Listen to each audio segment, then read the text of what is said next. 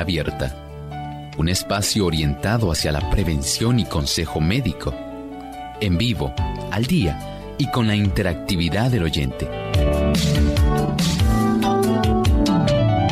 Clínica Abierta, poniendo al doctor a su alcance para un diálogo claro y honesto, porque nos importa su bienestar y salud.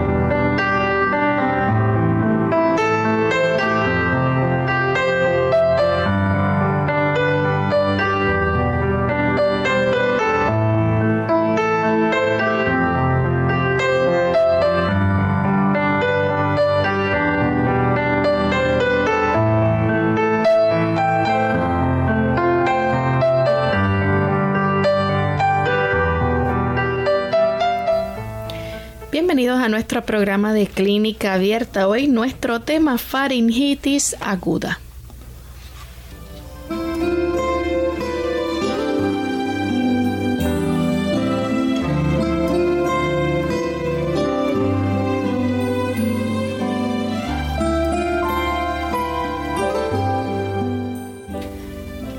Queremos saludar a todos los amigos que a esta hora ya se encuentran en sintonía de nuestro programa de clínica abierta.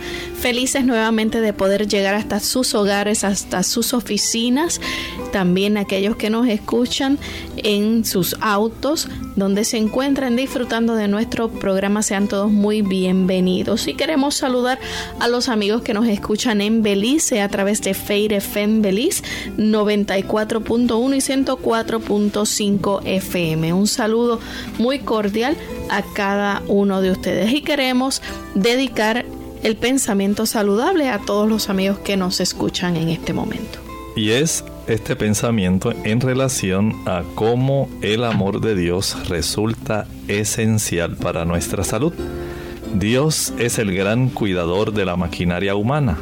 Podemos cooperar con Él en el cuidado de nuestros cuerpos. El amor de Dios es esencial para la vida y para la salud. Así es, Dios nos da a cada uno de nosotros el conocimiento y el reconocimiento de que Él, el Dios que nos creó, es el que está cuidando constantemente esta delicada maquinaria humana. Pero nosotros tenemos la responsabilidad de cooperar con Él en el cuidado de nuestro cuerpo. Él está al tanto, pero nuestra responsabilidad no se puede soslayar, hay que enfrentarla. Y como un recordatorio, él siempre nos prodiga su amor.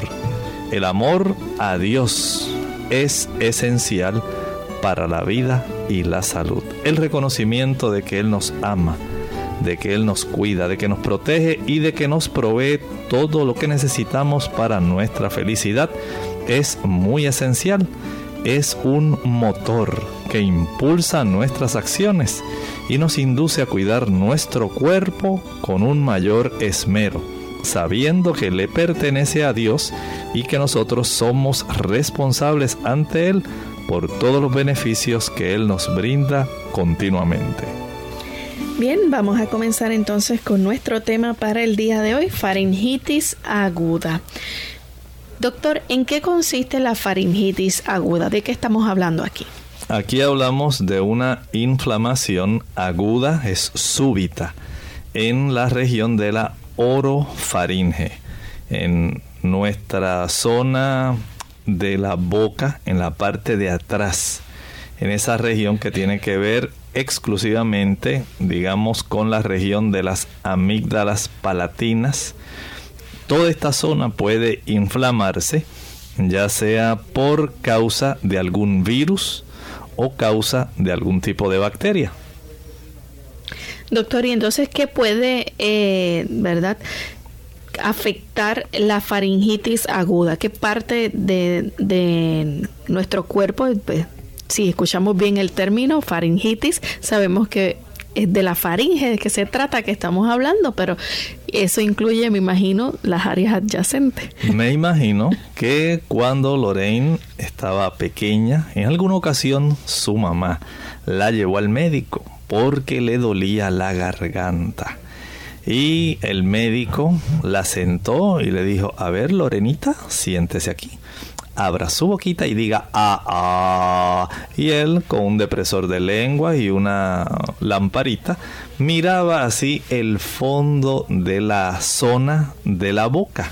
Ahí ustedes saben que tenemos unos pilares, pilares amigdalinos anteriores y posteriores entre cuyo medio se encuentra ese tejido linfoideo que está en esta zona, las amígdalas, pero atrás. También tenemos la pared posterior de esta cavidad de la zona de la orofaringe. Así que esencialmente podemos decir que desde la zona donde termina básicamente el paladar blando, ahí desde donde usted tiene prácticamente la campanita, esa úvula, la zona de los pilares amigdalinos, las amígdalas y la pared posterior, pueden inflamarse esencialmente, como dijimos, puede haber algún virus, alguna bacteria o algún hongo, que es también frecuente en los niños muy pequeños. Sin embargo, doctor, también está la amigdalitis. ¿Cuál es la diferencia entre estas bueno, dos? Bueno, aquí sencillamente, una cosa es que usted tenga inflamado todo el tejido, todas esas paredes, la pared del fondo en sí, de la zona de la orofaringe, eh, que cuando usted hace A, usted ve hasta allá atrás lo bien rojo la zona de las amígdalas, los pilares, y puede incluir esa parte prácticamente, como dijimos, desde la úvula hacia atrás, pero en la zona de las amígdalas en sí, donde está este tejido linfoideo, eh, entre los pilares amigdalinos, se puede infectar o se puede inflamar. Y ustedes saben cuán común es el proceso, especialmente cuando usted está en la infancia cuán fácilmente, eh, digamos, por el niño estar chupándose los dedos, no se lava las manos, el que sabe de lavarse las manos, él gatea y sencillamente no encuentra su chupete, su bobo, y pues inmediatamente se lleva su dedito a la boca y empieza a chuparlo y sigue lo más tranquilo otra vez gateando.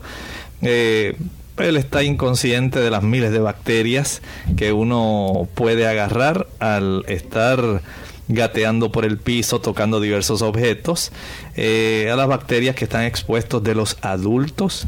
Y todo esto hace que ese tipo de tejido tan sensible, podemos decir que es la zona donde en las amígdalas se protege principalmente aquellos tipos de invasores que entran por la boca, así como nosotros tenemos en la nasofaringe, algunos tejidos linfoideos, especialmente las adenoides, para proteger esa zona de la nasofaringe. Nosotros en la orofaringe tenemos las amígdalas. Así que hay un tipo de protección especial que Dios ha dado para que vigilen la entrada de cualquier intruso que pudiera hacer daño a nuestro organismo, que pudiera entrar por la boca y cuando entra alguno de estos intrusos entonces ya se desarrolla este tipo de inflamación de las amígdalas. En algunos países a las amígdalas le dicen anginas. Pero lo correcto es que nosotros le llamemos por su nombre científico en sí, las amígdalas, amigdalitis, en este caso, aguda.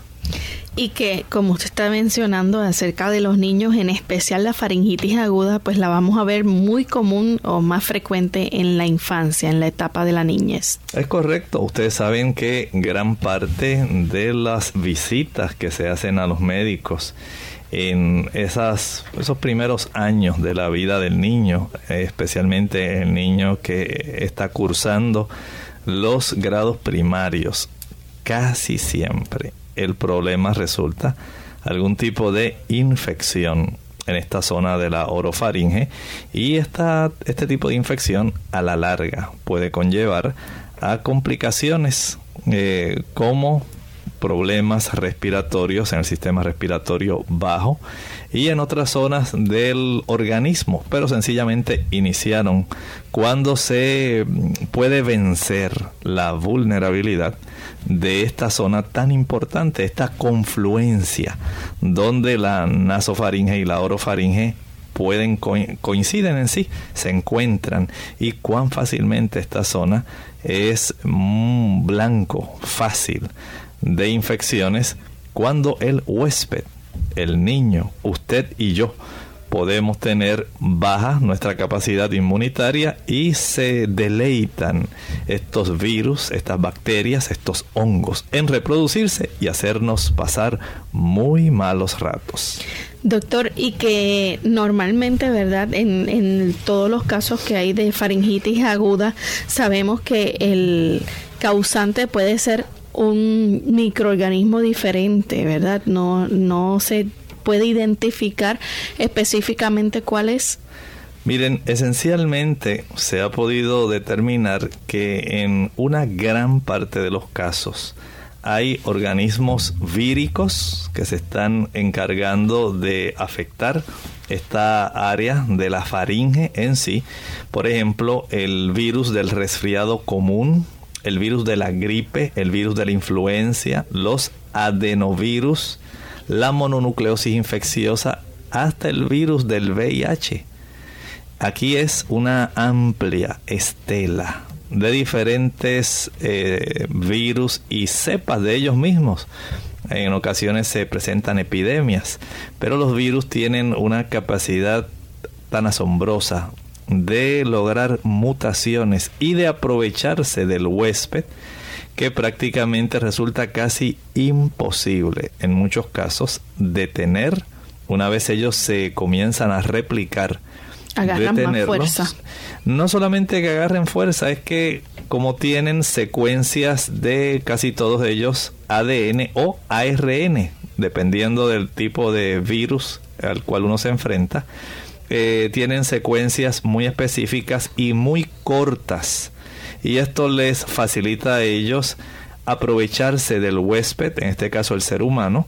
El ser humano prácticamente le hace el trabajo al virus en facilitarle eh, el ambiente para que se desarrolle. El ambiente y también los aminoácidos para que el virus tenga otra vez la secuencia y se le facilite a él la reproducción. Y mientras más grande es el proceso, digamos, desde el punto de vista que le facilite al virus todo este trabajo, mayor es la invasión, mayor es el cuadro clínico que se logra instalar en el ser humano. Vamos a hacer nuestra primera pausa y al regreso vamos a seguir compartiendo con ustedes diferentes agentes causales que pueden ayudar a desarrollar la faringitis aguda. El fumar es la causa más frecuente de muertes que pueden evitarse. La nicotina, uno de los ingredientes principales del tabaco, es un poderoso estimulante. Al cabo de unos segundos de inhalar una bocanada de humo, el fumador recibe una poderosa dosis de este componente en el cerebro. Esto hace que las glándulas adrenales viertan en la sangre adrenalina, lo cual acelera el ritmo cardíaco y aumenta la presión sanguínea. La nicotina es solo uno más de los 4.000 componentes del humo del tabaco. El humo derivado del tabaco contiene, entre otras, las siguientes sustancias nocivas. Amoníaco, cianuro de hidrógeno, monóxido de carbono. Los dañinos efectos de estas sustancias incluyen aumento del nivel de monóxido de carbono en la sangre y reducción de la cantidad de oxígeno disponible para el cerebro y otros órganos. Menopausia prematura y mayor riesgo de osteoporosis en mujeres mayores. Envejecimiento prematuro de la piel en las mujeres. Mayor riesgo de abortos, muerte súbita del bebé y poco peso al nacer en bebés de madres fumadoras daño a los pulmones y aumento de riesgo de cáncer de pulmón, enfisema y bronquitis crónica. El riesgo de ataque cardíaco aumenta de 2 a 4 veces. También aumenta el riesgo de cáncer de laringe, boca, esófago, vejiga, riñones y páncreas. Si fuma, lo fundamental para mejorar su salud y aumentar la longevidad es dejar de hacerlo. Si no fuma, no se inicie en el hábito y evite frecuentar lugares donde está expuesto al humo de otras personas. Dejar de fumar no es fácil, pero no es tan difícil como mucha gente piensa. El parar de golpe sigue siendo el método más popular y efectivo para dejar de fumar. Dile no a las drogas.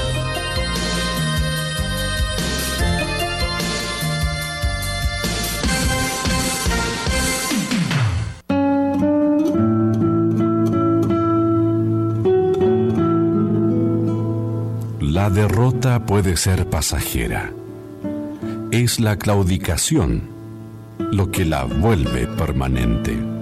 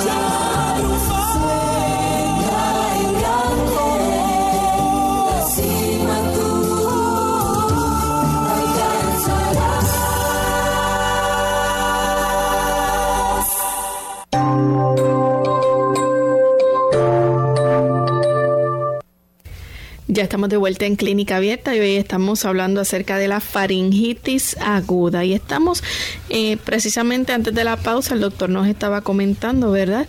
De cómo hay diferentes agentes causales y nos habló acerca de esos que son debido a virus y nos mencionó, por ejemplo, el de la influenza, el del VIH, adenovirus, mononucleosis, este resfriado común, ¿verdad? Que son tipos de virus que causan la faringitis aguda. Pero hay otros agentes causales, doctor. En términos ¿verdad? de procesos infecciosos, también ah, hay bacterias envueltas aquí. Claro, y saben que en una forma bastante ya conocida, el grupo A del estreptococo resulta ser entre las bacterias la que más usualmente coloniza desde el punto de vista de las bacterias, pero no es la única. Tenemos también la corinebacteria, arcanobacteria, las bacterias que producen la gonorrea, Neisseria gonorrea y también la clamidia. Hay otras más, eh, por ejemplo, nosotros hemos sabido como también el estreptococo del grupo G, es otra de las que está causando este tipo de problemas. En los adolescentes es muy frecuente que el micoplasma sea una de las que más también está colaborando con el problema de la faringitis aguda. Noten entonces cómo prácticamente cada etapa de la vida tiene su distintivo desde el punto de vista de quién coloniza. Porque en los niños, digamos, bien pequeñitos, cuando hay algún tipo de reducción en la capacidad defensiva. Ustedes han visto cómo le dan a los niños esta infección por hongos llamada candidiasis oral. Localmente muchas personas lo conocen como sapo. Y es que este tipo de situación, especialmente después que los niños han estado por un largo tiempo utilizando algún tipo de antibióticos, se instala esta este tipo de levadura, de hongo en su sistema digestivo. Y hay que administrarle eh, antibióticos como el fluconazol para poder ayudarlo o la nistatina también. Pero según el niño crece, entonces ya en lugar de los hongos eh, se hace más fácil el adquirir algún tipo de virus como los que mencionamos o ya un poco más crecidos los niños en esa etapa escolar cercana a la adolescencia los diferentes tipos de bacterias, especialmente del estreptococo del grupo A. Resulta ser bastante frecuente como parte del cultivo que se realiza para determinar los agentes etiológicos en este tipo de faringitis aguda. ¿Pudieran estar más de uno presente? Sí, pudiera haber una combinación de acuerdo a cómo se encuentra la capacidad defensiva del huésped especialmente en estos pacientes VIH eh, que están muy inmunocomprometidos o aquellos pacientes que están recibiendo quimioterapia o terapia de radiación. Puede haber una proliferación de algunas bacterias distintas a la misma vez, ya que la capacidad eh, inmunológica del paciente se encuentra muy suprimida y esto pues le facilita el trabajo a esas bacterias que hacen en realidad un agosto en toda la economía de este paciente que está inmunocomprometido. Pero esencialmente estos tres grupos tienden a ser los más frecuentes en las diversas etapas de la vida del ser humano. Hay agentes también que son irritantes. Que, ¿Cuáles podemos clasificar aquí? Claro, recuerden que el término faringitis aguda, que es la que estamos eh, hablando hoy, la que se instala súbitamente en una forma acelerada, eh, denota también una inflamación, no solamente infección. Y no solamente eh, los diferentes patógenos como virus, bacterias, hongos pueden causar esta inflamación de la zona de la faringe. También hay agentes irritantes que producen inflamación producen esa itis. Por ejemplo, el alcohol es otra causa para producir la faringitis aguda, el tabaco, aquellos alimentos que son excesivamente calientes tornan muy vulnerables la mucosa de la zona faringea, al igual que con el chupar, ¿verdad? Objetos que están contaminados. Es muy fácil, eh, como decíamos, para los niños en etapa infantil tener este tipo de infección y para los niños en edad escolar cuando comienzan unos a otros, ay, pues dame de ese jugo que estás tomando y le pega el mismo vaso y el mismo conito, lo que esté utilizando para tomar la botella y se las comparten entre todos porque todos pusieron algo de dinero para poder comprarse el jugo o la soda. Y entonces si no hay algún tipo de vaso individual para cada uno, ellos como buenos amigos, buenos cuatachos, buenos camaradas, se comparten su botellita y por supuesto comparten también sus bacterias. Doctor, hay también aparte de los agentes irritantes, ¿verdad? Hay unos agentes ya que son ambientales. ¿Qué lista de, agentes tenemos ya en esta área clasificados? Se propicia también la inflamación de la zona faríngea por un ambiente muy frío, un ambiente muy caliente, cambios también muy súbitos de un, de un ambiente caliente a uno frío o de uno bien frío a uno caliente, contaminantes ambientales, sequedad ambiental, una calefacción que esté demasiado elevada, aire acondicionado, el humo. Estos son algunos de estos agentes que pueden también irritar, ¿verdad? Por la capacidad que tienen de cambiar el ambiente. ¿Por qué la tos se convierte también en un factor irritante? Saben que la tos que es provocada por cualquiera de estos agentes que estábamos hablando irritantes, al el mecanismo en sí del el esfuerzo va a irritar también esta mucosa de la zona faringea y de ahí entonces se le considera eh, en algunos libros y en algún tipo de información médica como otra causa por la cual se puede también inflamar la faringe. Hay otros agentes que no podemos dejar fuera y que son muy comunes, los agentes alérgenos. Bueno, ustedes saben que en el ambiente en el cual nosotros vivimos constantemente, independientemente del país, hay alérgenos que van a estar provocando algún tipo de disrupción en la mucosa faringea, por ejemplo, el polvo, el polen, el pelo, de, especialmente de las mascotas, y pequeñas secciones de las plumas de algunas aves, también que salen volando, y las personas pues las aspiran especialmente si tienen problemas nasales y tienden a tener esa respiración oral. Va esto a producir también una mayor resequedad y la aspiración de estos productitos que van a estar irritando la faringe. Existen también eh, consecuencias, ¿verdad?, de la respiración oral ya provocada, ¿verdad?, por diferentes situaciones como pueden haber algún tipo de obstrucción.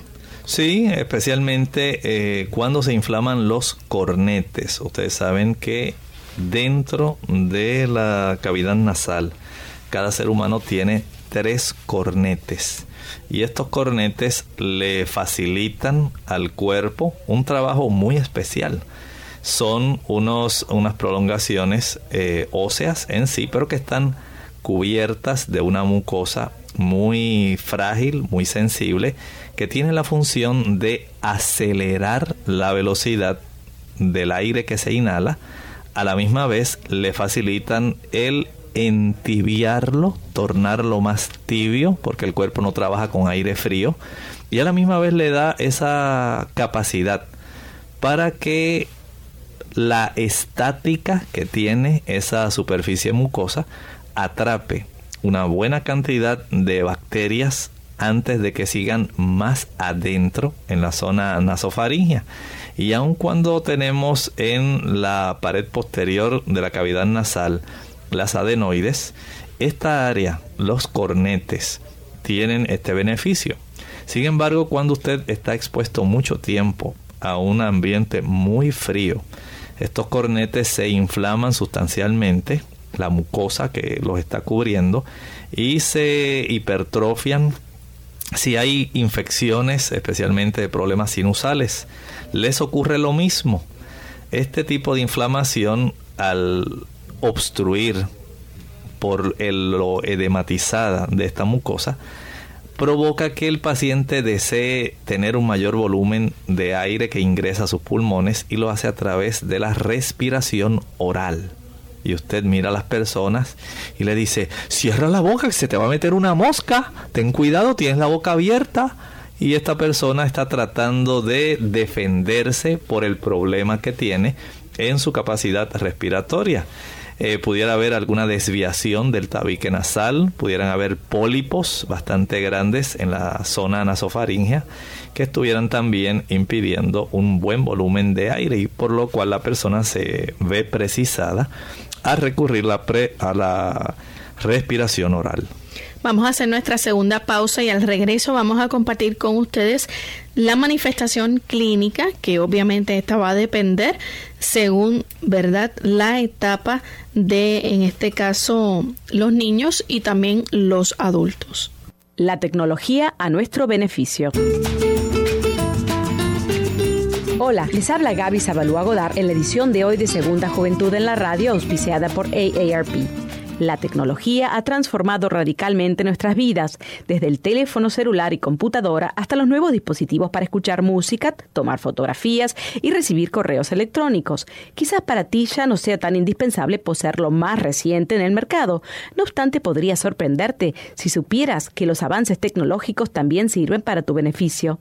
Por el momento están a la venta nuevas tecnologías que están transformando el modo de recibir y percibir el futuro, ofreciendo alternativas para los adultos mayores trabajadores gocen de una vida más independiente y segura. Tomemos como ejemplo la llamada llave de la salud, que salió a la venta recientemente, donde a través de un pequeño chip se puede guardar información importante sobre historial médico, prescripciones y lista de contactos, accesibles en el caso de una emergencia. De igual forma, existen sistemas muy parecidos a las alarmas de seguridad que detectan comportamientos inusuales en el hogar de un adulto mayor. Por ejemplo, si la regadera corre por más tiempo del acostumbrado o el refrigerador no ha sido abierto durante el día, el sistema llama a la persona para asegurarse de que esté bien o manda una señal de alerta a un centro de emergencia. El patrocinio de AARP hace posible nuestro programa. Para más información visite aarpsegundajuventud.org.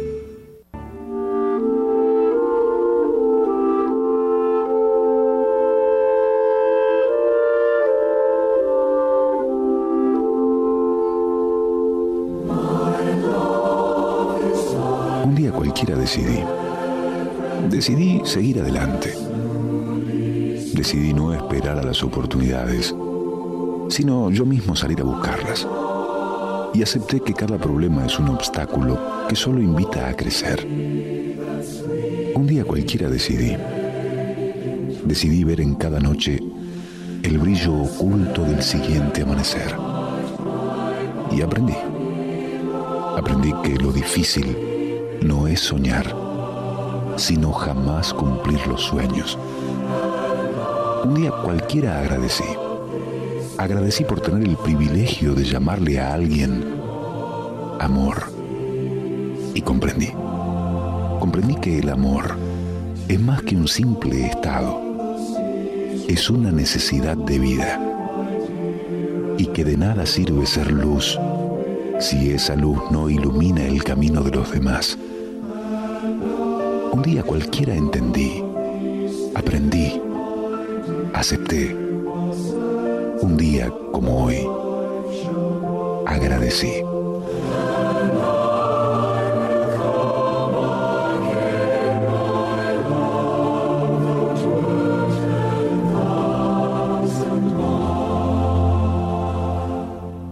Clínica abierta.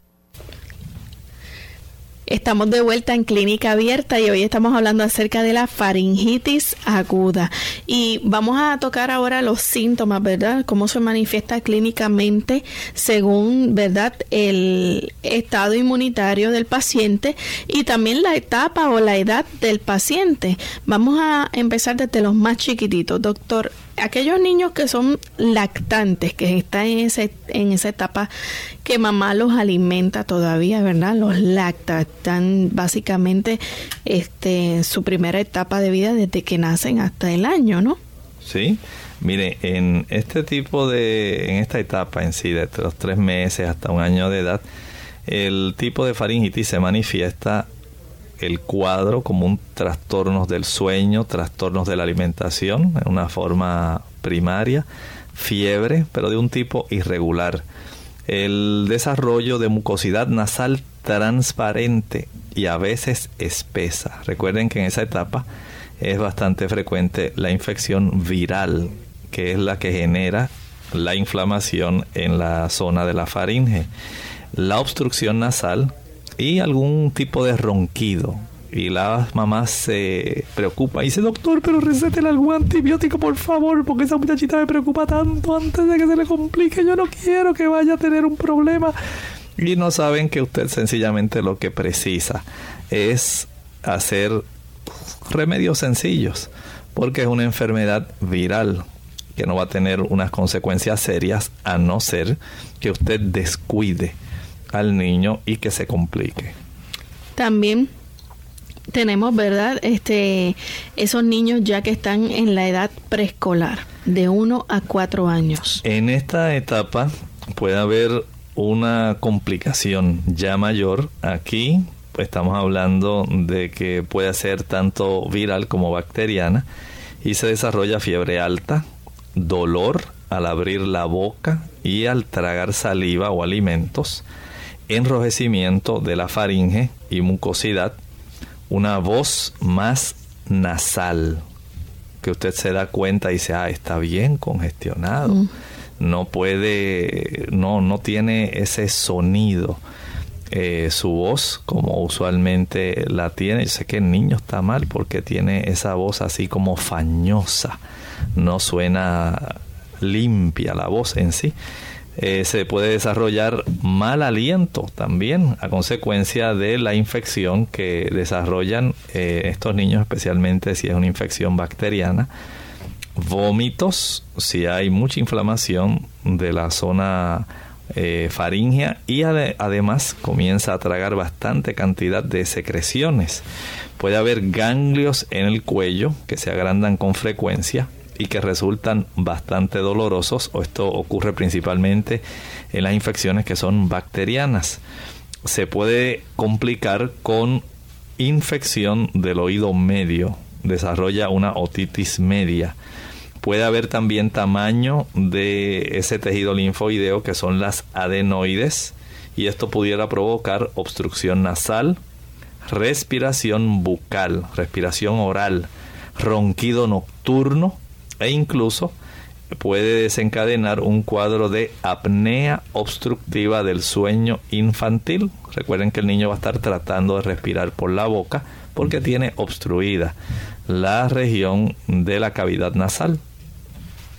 También tenemos los niños ya en esa edad, ¿verdad? Escolar, después de los cuatro años. Aquí el tipo de cuadro clínico se caracteriza por malestar general, dolor en la zona del cuello, fiebre alta, enrojecimiento de la zona de la faringe, que es lo más típico, ¿verdad?, de esta faringitis aguda. Puede también estar inflamado el paladar y a veces hasta la lengua. Le duele, le molesta a este niño el tragar. Hay presencia de placas de exudado blanquecino o grisáceo en la zona de las amígdalas o faringe. Aquí uno pues al observarla puede inmediatamente darse cuenta de cuán compleja puede estar la situación y casi siempre estos exudados que se desarrollan en la zona de las amígdalas obedece a la presencia de bacterias por lo general y esto pues es un dato bastante eh, evidente en este paciente. Puede haber ganglios cervicales agrandados y dolorosos, principalmente si es de origen bacteriano. Aumento también de las eh, zonas de tejido linfoideo adenoideo y esto también va a provocar esa obstrucción nasal, la respiración bucal y el ronquido nocturno. Así que noten cómo, eh, de acuerdo al agente patógeno que está afectando al niño en la etapa de la vida que le corresponde. Así también es el cuadro clínico que se instala y que va a estar eh, molestando y dando señales de que hay una infección bacteriana, viral o sencillamente micótica. Ya entonces en los adultos, ¿qué tipo de síntomas vamos a ver reflejando? Ya en los adultos es bastante parecido al cuadro que experimentan los niños que están ya en la edad escolar. Aquí estamos hablando del malestar general, el dolor en la zona del cuello, hay también fiebre alta, enrojecimiento de la faringe, dolor de garganta que se agudiza al tragar. Aun cuando trague saliva, va a sentir malestar. Ay, me duele la gargantita y se quejan. Hay bastante dificultad. Recuerde que está bien inflamada esa zona y se manifiesta con bastantes molestias. También hay molestias al tragar alimentos eh, se pueden desarrollar placas de exudado blanquecino o grisáceo en esa zona de las amígdalas o la faringe. El desarrollo de ganglios cervicales agrandados y dolorosos, como estábamos hablando hace un momento, es bastante típico, ¿verdad? Y esto eh, puede ir, eh, especialmente si es bacteriano, por lo general no se acompaña de tos o de esa mucosidad nasal. Pero casi siempre se ha podido corroborar que casi un 40 a un 60% de estos pacientes que tienen adenopatía cervical, estos ganglios, estos nódulos en la zona del cuello, casi siempre es por estreptococo del grupo A, el que más desarrolla el tipo de faringitis aguda aunque podemos verdad ver que la mayoría de estos procesos verdad eh, se puede afirmar que la mayoría son procesos infecciosos debido a virus o a bacterias. Este son los, los más responsables entre la mayor parte de los casos en un 80-90% de las faringitis que se desarrollan tanto en niños como en adultos.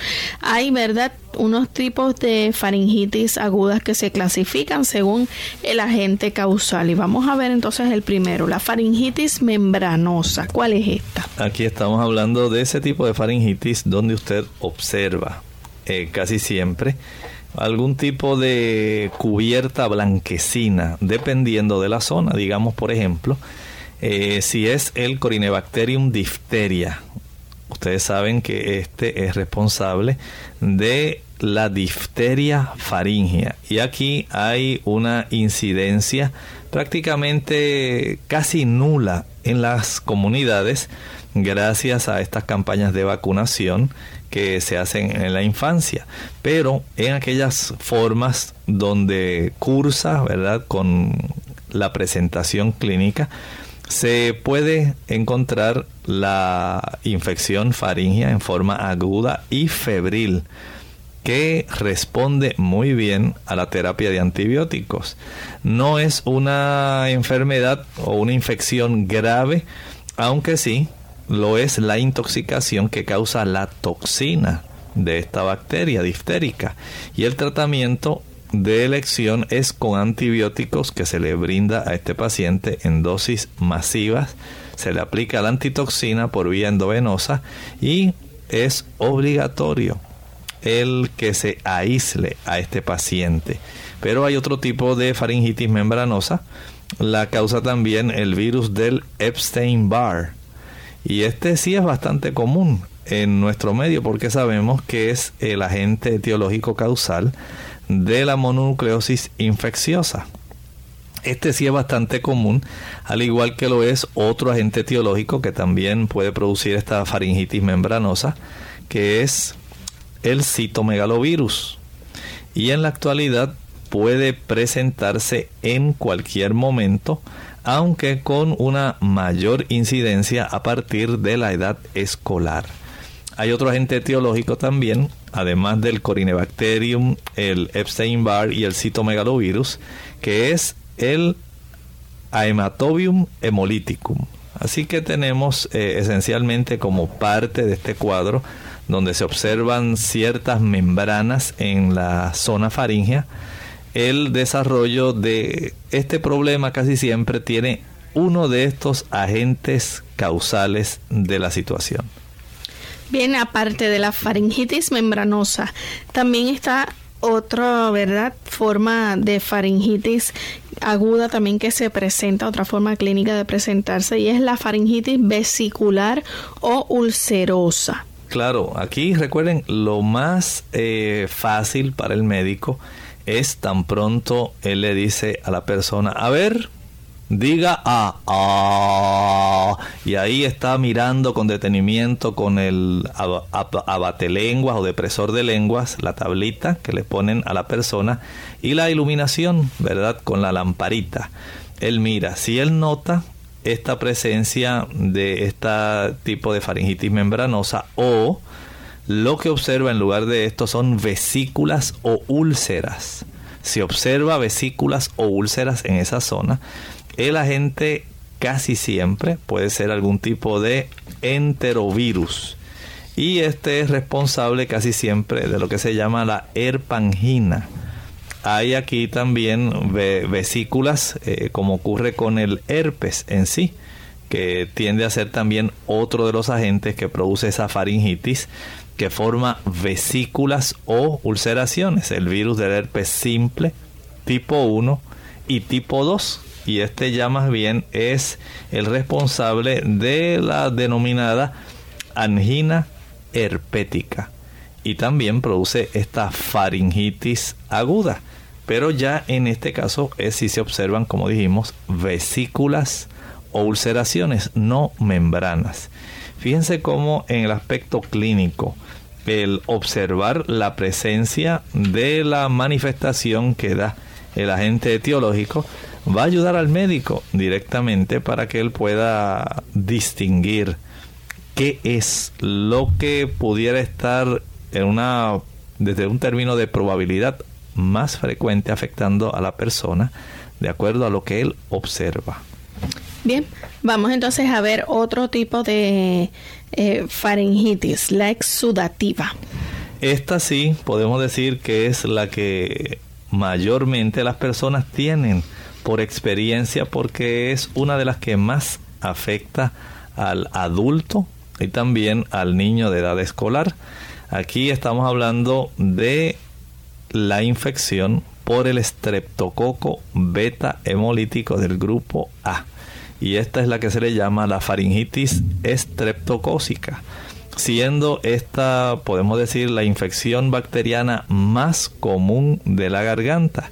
En algunas personas, esta faringitis puede ser muy leve, pero en otras personas puede ser mucho más grave debido a que hay cepas de estreptococo que pueden estar produciendo toxinas y estas toxinas pueden provocar una erupción eh, que nosotros conocemos como fiebre escarlatina, como un tipo de reacción alérgica en sí a dichas toxinas. Hay también eh, dentro del tipo de faringitis exudativas. Recuerden que estamos hablando de las faringitis agudas, diversas. Hablamos de la membranosa, de la ulcerosa en sí o vesicular y en este caso es la que produce un exudado. Y estamos hablando de la más común, la estreptocócica. Hay también eh, virus responsables de este tipo de faringitis exudativas. Aquí hablamos casi siempre del virus del resfriado común y del virus de la gripe. Vean entonces cómo hay que hacer distinción dentro del mismo tipo de manifestación clínica de acuerdo a lo que uno observa para entonces hacer determinaciones saber si es viral o no de acuerdo a si hay presencia de nódulos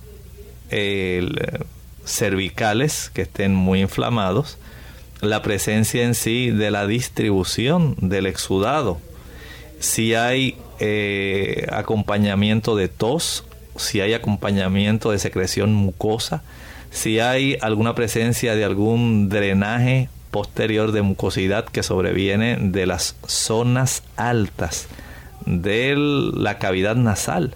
Todo esto ayuda al médico como claves para que se pueda determinar qué es lo que está ocurriendo por la cantidad de la fiebre. Todo esto le ayuda al médico a saber. Ahora, continuando con la faringitis exudativa, estábamos hablando cómo hay virus responsables como el del resfriado común y de la gripe, que casi siempre producen eh, infecciones en el niño especialmente en los niños menores de 5 años, esos niños que apenas están yendo, digamos, al, a la zona de cuido, al jardín de infantes, a la guardería. Tienden esta, este tipo de virus a ser el responsable, pero recuerden que los niños crecen y poco a poco va cambiando el agente etiológico de la faringitis aguda. Escuchamos mucho sobre la mononucleosis infecciosa. ¿Qué relación tiene esta con la faringitis? Bueno, es también otro de los agentes causales del problema de la faringitis exudativa. Aquí puede la persona decir, ay, me siento muy mal, estoy muy desganado, tengo estos nódulos, ganglios me molestan bastante, yo no tenía esto y mira, de momento me han salido estas bolitas aquí en el cuello que me duelen bastante, eh, siento que mi cuerpo está muy débil y eh, tengo malestar en la zona del abdomen alto, aquí debajo de las costillas del lado derecho, responsable del agrandamiento del vaso, del hígado también. Tenemos al hígado del lado derecho y al vaso debajo del borde de las costillas del lado izquierdo. Y esto eh, principalmente en los adolescentes. Es muy frecuente la faringitis exudativa por el virus del Epstein-Barr que produce la mononucleosis infecciosa. Y en muchos casos es también responsable de que esto se repita con bastante frecuencia, cada tres, cada cuatro meses, de acuerdo a cuán bien la persona puede cuidarse.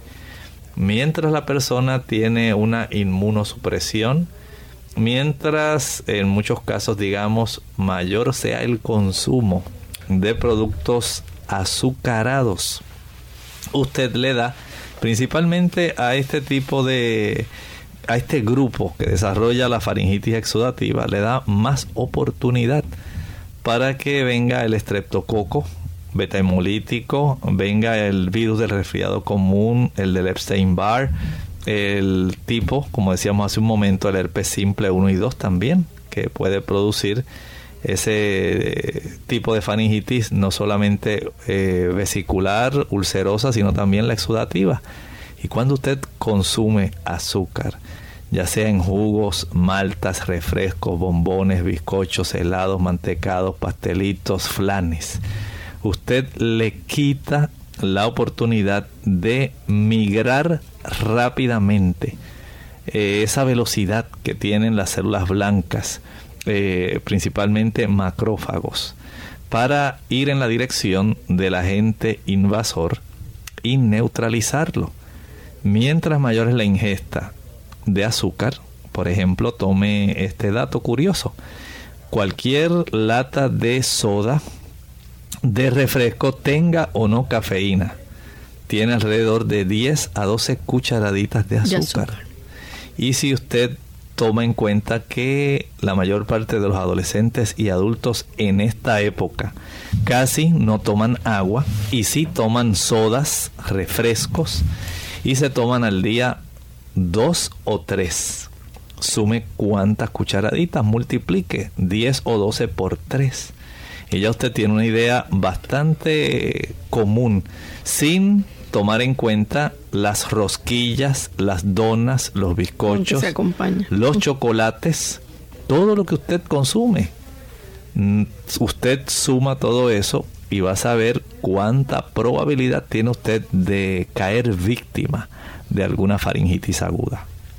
Bien, todavía tenemos entonces la faringitis eritematosa. Aquí la faringe está sumamente roja, bien, bien roja, está bien inflamada, molesta bastante. Aquí puede ser tanto por el estreptococo betemolítico, puede ser por el virus del sarampión o el virus de la eh, rubeola también va a estar produciendo este problema. Hay también adenovirus, que son muy frecuentes en las edades preescolares o durante los primeros años de escolarización. Y estos virus también producen esta inflamación sumamente intensa, muy rojiza en la zona de la orofaringe. El virus de la influenza y el virus de la parainfluenza también van a estar colaborando para que esto se desarrolle. Bien, tenemos entonces ciertas pruebas que se realizan, ¿verdad?, de diagnóstico para poder decir, ¿verdad?, cuál es el, historial de este paciente, el tratamiento que se va a llevar a cabo con él. ¿Qué tipo de, de pruebas o exámenes se van a estar realizando? Hay unos cuantos exámenes. El primero, usted siempre lleve a su hijo al médico y tan solo con el, el historial que él recoja, la visualización directa ya con el examen físico, esa exploración física que el médico realiza, especialmente de la garganta, los signos y los síntomas típicos van a ayudar para que entonces él comience a relacionar y comience a hacer algunas preguntas. ¿Ha habido fiebre? ¿Ha tenido malestar general? ¿Tiene mal aliento? ¿Le duele el cuello? ¿Ha visto usted que se observe la garganta bien enrojecida, bien brillante? Las amígdalas se observan con esas placas blancas de secreciones mucosas. Hay exudados. hay algún tipo de molestia o dolor en los oídos. Todo esto le da al médico claves, cada una de ellas para ordenar algunas pruebas de laboratorios, por ejemplo, digamos un hemograma, una biometría hemática, un contaje de células sanguíneas, para saber cómo está la distribución de células blancas, saber si hay más neutrófilos o granulocitos, que linfocitos. Esto le da una distinción entre una enfermedad, enfermedad de origen viral o una enfermedad de origen bacteriana. Él puede también ordenar la determinación de niveles de antiestreptolicina O. Esto le ayuda para saber la infección por estreptococo. Se ordena también un frotis faríngeo. Esto especialmente cuando hay un cuadro severo o un cuadro recidivante. Esto ayuda a identificar los gérmenes responsables de la infección. Y por supuesto, si esto, este tipo de situación se instala con mucha frecuencia, el antibiograma le ayuda al médico a conocer la sensibilidad de los gérmenes que se hayan aislado y por supuesto el tratamiento que se le va a brindar. En términos generales, ¿qué podemos decir del tratamiento? En estas personas, como estábamos hablando directamente, hay varias cosas que se pueden hacer si nosotros eh, pensamos en cómo nos vamos a acercar directamente. El médico trata, en primer lugar, de dar ese tratamiento destinado a aliviar síntomas y a identificar el agente que está causando la infección. Es importante, por un lado, evitar la deshidratación, sobre todo en los niños hay que dar un adecuado soporte hídrico y alimentario. También hay que pensar en el tratamiento farmacológico, especialmente si son bacterias. El tipo de antibiótico que se prescribe, recuerden que es una faringitis aguda. Puede ser de mucho beneficio para eh, impedir que siga la proliferación. Ahí también podemos incluir los gargarismos de carbón activado diluido en agua tibia, el pediluvio o baño de pies en agua caliente, el collar frío directamente en el cuello es de mucha ayuda, el uso de plantas como la equinacia, el sello dorado, el saúco, son plantas que ayudan para este tipo de problemas.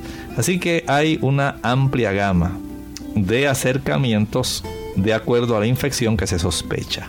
De esta manera nosotros concluimos este tema en el día de hoy. Los invitamos a que mañana nuevamente nos acompañen. Estaremos con ustedes. Nos despedimos, no sin antes dejar este pensamiento para meditar. Al igual que ocurrió con la ciudad de Jerusalén, dice el Evangelio según San Lucas, el capítulo 19 y el versículo 42. Oh, si también tú conocieses a lo menos en este día lo que está para tu paz, pero ahora está encubierto de tus ojos. El Señor nos ha traído paz.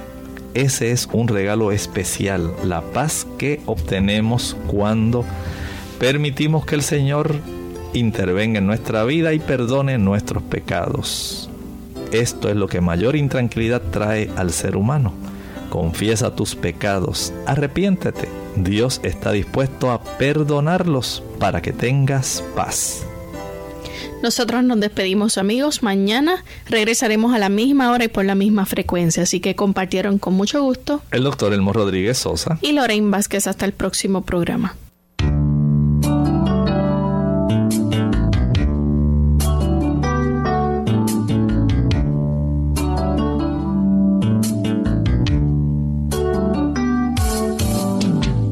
Abierta. No es nuestra intención sustituir el diagnóstico médico.